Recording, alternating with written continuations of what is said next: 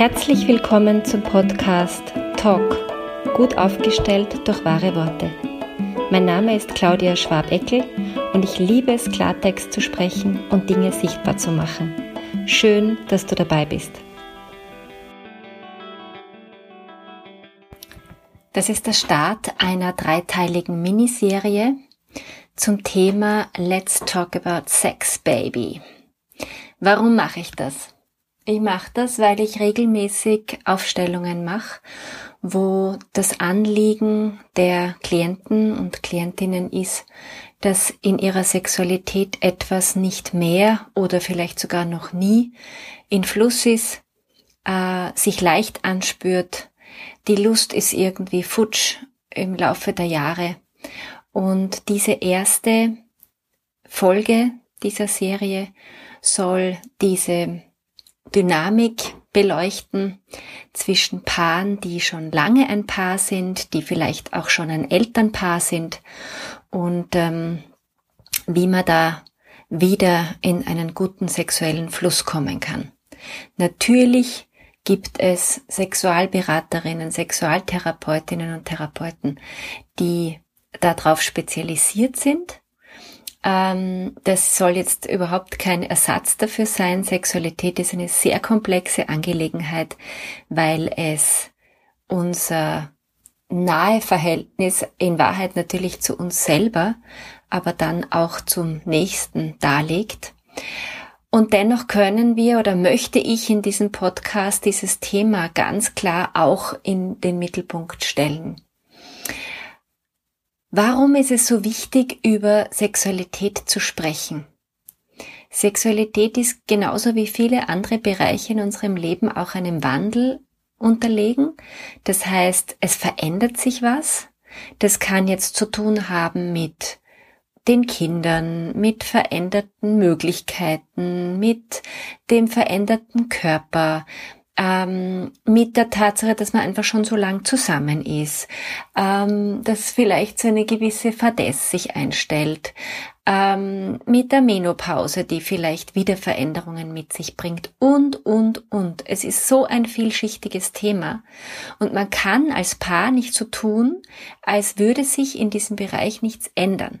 Jetzt ist es so, dass es bestimmte Paardynamiken gibt, die wenn man sich nicht angewöhnt hat, auch zwischendurch über die Sexualität zu sprechen, ähm, es nicht unbedingt leicht machen, äh, dass Sexualität eben in die Leichtigkeit kommen kann. Was meine ich damit? Ähm, wenn ein Partner oder eine Partnerin wesentlich mehr Lust hat, ähm, wesentlich mehr das Bedürfnis hat und auch schon mitgebracht hat in die Beziehung, ähm, wenn ein Partner sich einfach prinzipiell besser fühlt im Körper, wohler fühlt im Körper, dann entsteht automatisch ein Ungleichgewicht. Und dann ist zu schauen, wie gehen wir damit um. Man kann nicht einfach sich durchlavieren. Ähm, man kann sich nicht einfach dauernd irgendwelche Ausreden einfallen lassen oder körperliche Symptome wie die, das ist ja schon ein Scherz, ne? Ich habe Migräne. Aber viele haben dann tatsächlich Migräne. Oder, oder, oder. Und wie kommt man aus dieser Abwärtsspirale wieder heraus? Und meine Empfehlung dazu ist tatsächlich das Thema Sexualität zum Gesprächsthema zu machen. Und zwar angekündigterweise und in einem Setting, wo es nicht sofort auch zu Sex kommen muss. Weil es gibt Menschen, die sind so sexuell aktiv, dass wenn man nur ähm, den, den, den ein oder anderen Begriff in den Mund nimmt, sie sofort auch Sexualität wollen. Darum geht's aber in dem Moment nicht. Es geht darum, mal zu sagen, mir geht's mit unserer Se Sexualität so und so. Für mich ist das und das angenehm und das und das unangenehm. Das und das wünsche ich mir und das und das taugt mir nicht so sehr. Das und das war immer schon so und das und das hat sich verändert. Und für alle, die jetzt merken, allein beim Zuhören von dem Podcast kommt ihnen schon die Schamesröte im Gesicht, ins Gesicht. Das ist leider ganz typisch und da ist noch immer die Kirche, die Erziehung, die Großeltern und Urgroßeltern am Werken. Da gibt's was, was transgenerational vererbt wurde. Über Sexualität spricht man nicht. Ganz pfui. Ja, Tabuthema. Bei so vielen noch. Und da gilt es einfach wirklich so in eine erwachsene Haltung zu gehen und zu sagen, okay, Moment, egal was mir die Oma, die Uroma oder sonst irgendwer zu dem Thema gesagt hat, möchte ich das so weiterspielen oder nicht? Oder möchte ich es in meinem Leben anders machen? Und wenn da die Antwort kommt, ich möchte es anders machen, dann gilt es halt auch tatsächlich, etwas zu verändern.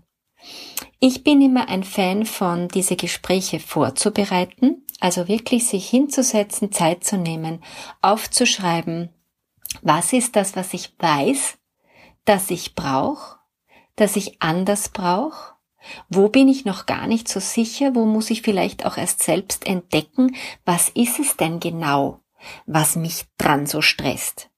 Und es gibt genug Menschen, die das einfach nicht gut schaffen, dass sie direkt nachdem sie drei Kinder ins Bett gelegt haben oder auch nur zwei oder eins, egal, nachdem sie einen vollen Tag hatten, wo vielleicht viel los war, direkt es schaffen, überhaupt in irgendeine Form von Verbindung zu gehen.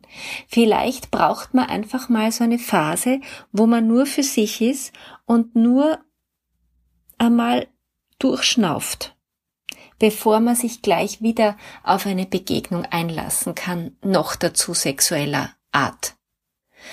Es braucht auch die Überlegung von Zeiträumen. Wo haben wir wirklich die Chance, als Paar, wenn wir Elternpaar sind oder wenn wir viel arbeiten, äh, uns überhaupt einzulassen auf diesen Prozess? Gerade die Frauen, und ich bin kein Fan von Verallgemeinerungen, aber es fällt mir einfach auf, aufgrund der letzten 15 Jahre Aufstellungserfahrung. Gerade die Frauen brauchen oft viel mehr Zeit und damit meine ich nicht diese Plattitüde von Vorspiel, sondern ich meine dieses Zeit, um Verbindung aufzubauen.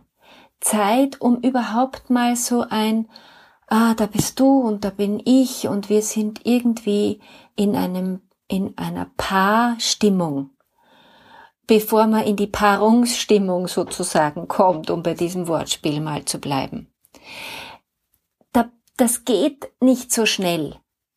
Und das gilt einfach anzuerkennen, genauso wie die einen, äh, keine Ahnung, Avocados wollen oder Maki gern essen oder äh, irgendein Gemüse oder Obst gern haben und andere eben nicht. Das muss man dann auch nicht so genau erklären. Es ist einfach so äh, wenn man einmal gesagt hat, du, ich mag keine Maki oder ich mag keine Avocados, äh, dann wird das nicht ewig diskutiert. Aber mir kommt vor, bei der Sexualität ist es dann gleich so ein Drama und da wird dann gleich versucht, es zu verändern und doch ein Maki irgendwie noch äh, äh zum Probieren zu aktivieren. Warum eigentlich?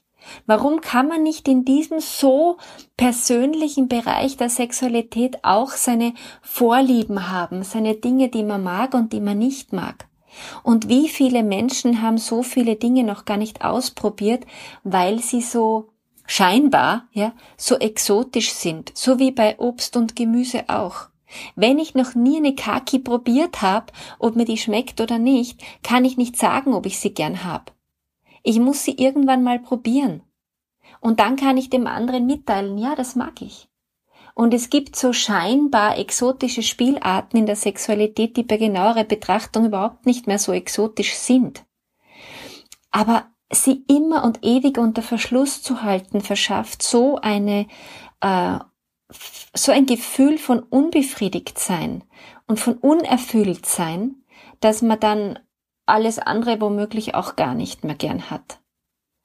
Und Sexualität wird so oft verwechselt mit Nähe oder mit Liebe.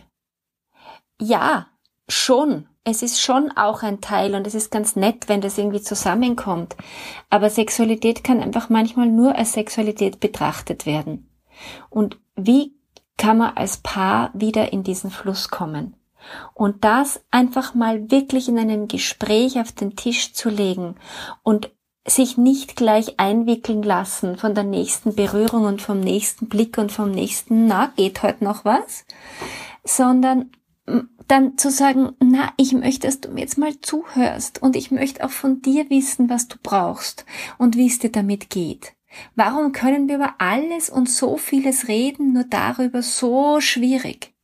Also meine Einladung ist, machen wir es nicht komplizierter als es ist, bringen wir das Thema auf den Tisch, ähm, vielleicht das ist immer meine Empfehlung, das, die, die den Podcast schon regelmäßig hören, kennen das, bei einem Gespräch, äh, während man spazieren geht durch den Wald, wo vielleicht nicht vorn und hinten gleich in einem Meter Abstand andere Leute gehen, weil es halt ein intimes Thema ist. Aber wenn man sich nicht dauernd anschauen muss, dann ist es leichter, über Dinge zu sprechen, wo man eh sich schon so schwer tut, Worte zu finden. Und ich lade euch ein, findet Worte, benennt die Dinge beim, beim Namen. Und wie man sich da leichter tun kann, auch die Dinge beim Namen zu nennen, darüber rede ich in der, im zweiten Teil dieser Miniserie. Probier es aus. Find deine Wahrheitsstimme wieder, wenn du willst. Und nicht vergessen, lösen, lachen, leichter werden. Bis bald. Deine Ausdrucksexpertin Claudia Schwabeckel.